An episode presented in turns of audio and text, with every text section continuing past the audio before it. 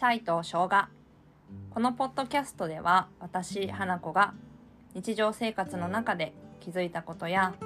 ヨガそしてヨガ哲学の教えを日常生活に生かすためのヒントを皆さんにシェアしていきます。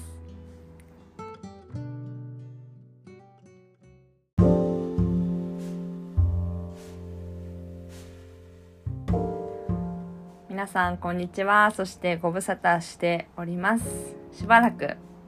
滞ってしまっていましたが今日は2024年の1月の7日今は午後1時を回ったところです。皆さんお元気でいらっしゃいますでしょうか？気づかず気づかずというわけでもないですがあっという間に2023年も終わって2024年を迎えました。年始から少し心がざわざわするようなニュースがありましたがそれを受けても改めて考えさせられることがあったりまそこで感じたことを忘れないように私は胸の中にしまってまた日々何事もなく過ごせるということに感謝をしながら過ごしていきたいなと思っています。で昨年末もなんだかんだバタバタしてしまって、まあ、時間はちょっと作れたんですけどきちんと振り返るという時間がなかなか持ててなくてで年始もありがたいことに元旦と1月2日演奏するお仕事をいただいていてなんかこれぞっていう目標を設定することができないままいたんですけどなんか私多分普段というか例年であればこうしたいとかこれができるようになりたいこうしこうこれを達成したいっていう、まあ、目標が割とはっきりとあることの方が多かったんですけどなんか初めてこの年末そして年始なんかこうあんまり頭の中に思い浮かばなくてまあそれは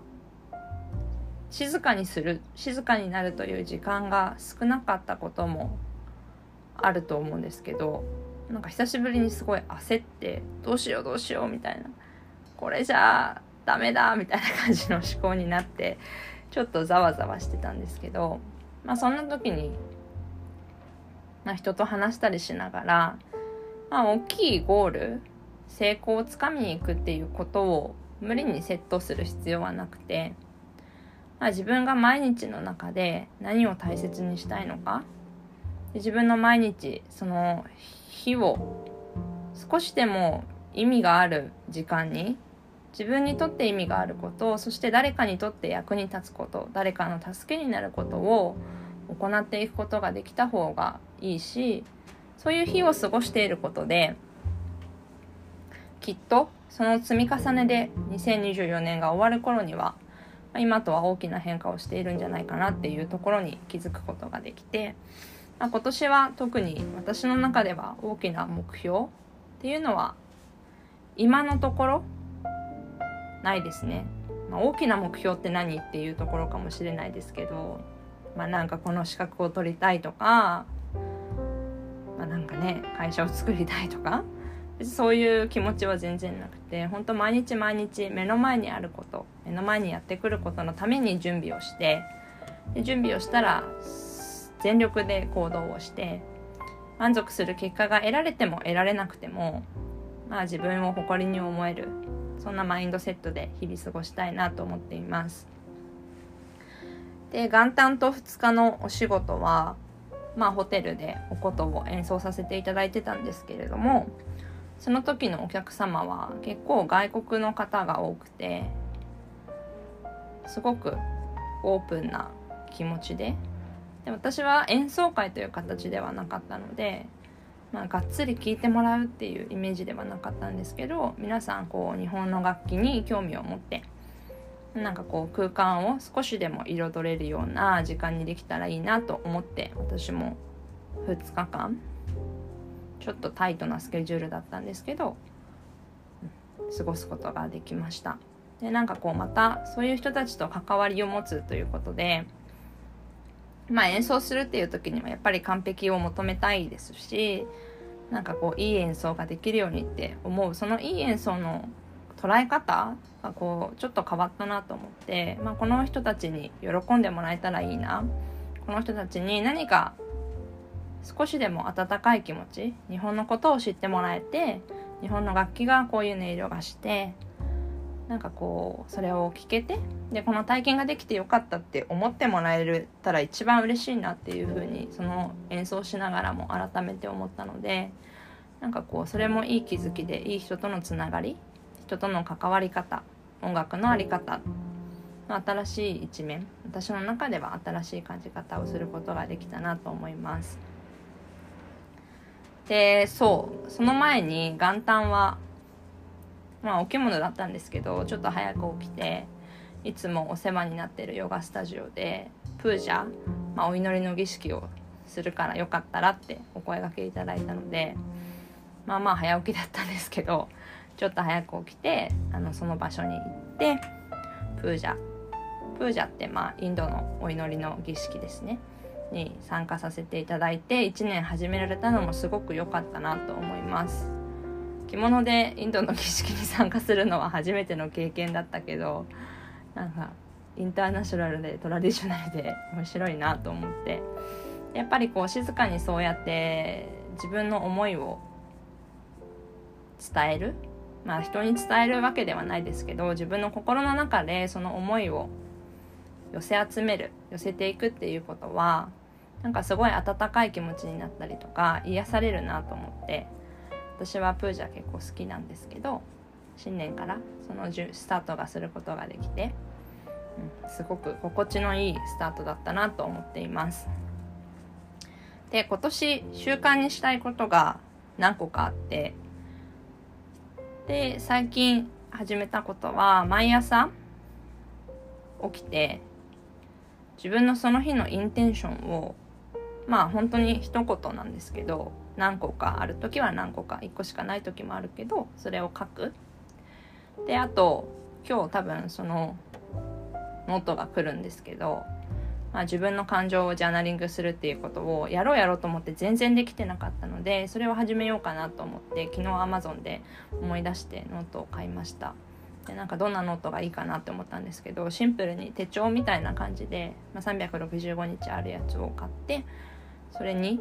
まあ、朝でも夜でも、まあ、ちょっと時間を見つけて朝ギリギリまで寝ちゃうことが多いのでそれを習慣にしたいなと思っています。であとは朝と夜、まあ、時間があれば両方したいですけどできる時だけは朝の呼吸法とかメディテーション。私ヨガの中のマントラ。マントラって心を守ってくれる言葉とか、まあ、日本でいうちょっとお経に似てるかもしれないですけどそういうのがインドの中ではいっぱいあってでたまに私もインスタグラムで載せてはいるんですけどそのマントラを唱える時間でマントラを頭の中に浮かべたり心の中に浮かべながら過ごす時間をちょっと作っていけたらいいなと思っています。で年末か年末に肩を痛めたこともあってなんかヨガの練習が思うようにできなくてこう一回ちょっとどん底みたいなもうやだみたいな気分になったんですけど本当に久しぶり久しぶり？まあ股関節が痛いとかは私怪我し結構2023年に怪我をしていてすごい大きい骨折とかするわけじゃないんですけどなんか痛いみたいな怪我がなんかやっぱり多くてあと今年は本当にその怪我を減らす小さい怪我をしないようにしていきたいなと思っていて、まあ、そのためにこう学ぶことで使い方をもう一度自分で改めることっていうのも意識していきたいんですけどそう年末にその肩を壊したこともあって肩怪我するとヨガ意外とできないんだなと思ったんですけどもちろんできること探して練習はしてたんですけどやっぱり痛いっていうところで本当にマインドを全部持ってかれてヨガの練習行っても、まあ、満足満足はどこでするかっていう視点にはにもよりますけどまあ普段通り太陽礼拝をしてとかダウンドッグしてウォーリアーワンしてとかハイランジして手を上に上げてっていうことが本当にできなかったのでその瞬間の時一番広かった時は。あちょっとなんかこうできないっていうところにすっごい引っ張られちゃってよくないんですけどなんかこうそれですごいモヤモヤしてたんですけどなんかこうその時に、えっと、瞑想とかマントラを唱えるっていうことをやったすごいすっきりしてすごい心の中が癒されたのであこれはやっぱり大切だなと思ってそうやってこう怪我してる時だけじゃなくて怪我をしてない時も普段からこういう時間をとっていきたいなっていうのを改めて、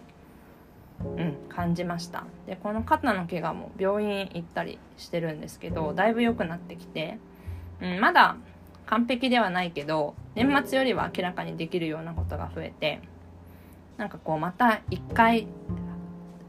初心に帰ってゼロから始めるみたいな気分でちょっとずつやってます。うんでもやらないよりはやった方がいいし、まあ、朝菜の練習がこう何が目的なのかっていうのを改めてこう考えさせられた機会でもあって何のために体を動かしていくのか。自分を整えることが何のために必要なのかっていうのを改めてこう自分自身の中でも感じる考えることができたので、まあ、やっぱり怪我もそうやって学ぶ機会にすればいいしなんかこうね体の使い方こうすると痛いしじゃあこうしたらどうだろうっていうそうやってこう考えるっていうことではすごくいい勉強の機会になったなと思いますが今年は本当に怪我をしないように体を使っていきたいなと思います。はい。そう。2024年はあとポッドキャストをちゃんと習慣化することも目標なので皆さんアップされた際は是非聞いていただけたら嬉しいです。本当はこれ金曜日にやりたかったんですけどまたダラダラダラダラしてしまって今ちょっとジャーナリングとかする素敵な時間をいただいた後だったのでそうだこれは今やらねばと思って再開しました。皆さんの目標や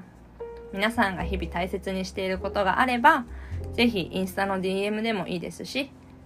チャットコメントがあると思うのでそこでお知らせいただいても嬉しいなと思います。皆さんのシェアも私とっても聞くの嬉しいので是非シェアできる方はシェアしてください。では2024年もよろしくお願いします。今日もの良い日曜日をそして明日も祝日だと思いますが良い祝日の方はね祝日良い月曜日をお過ごしください。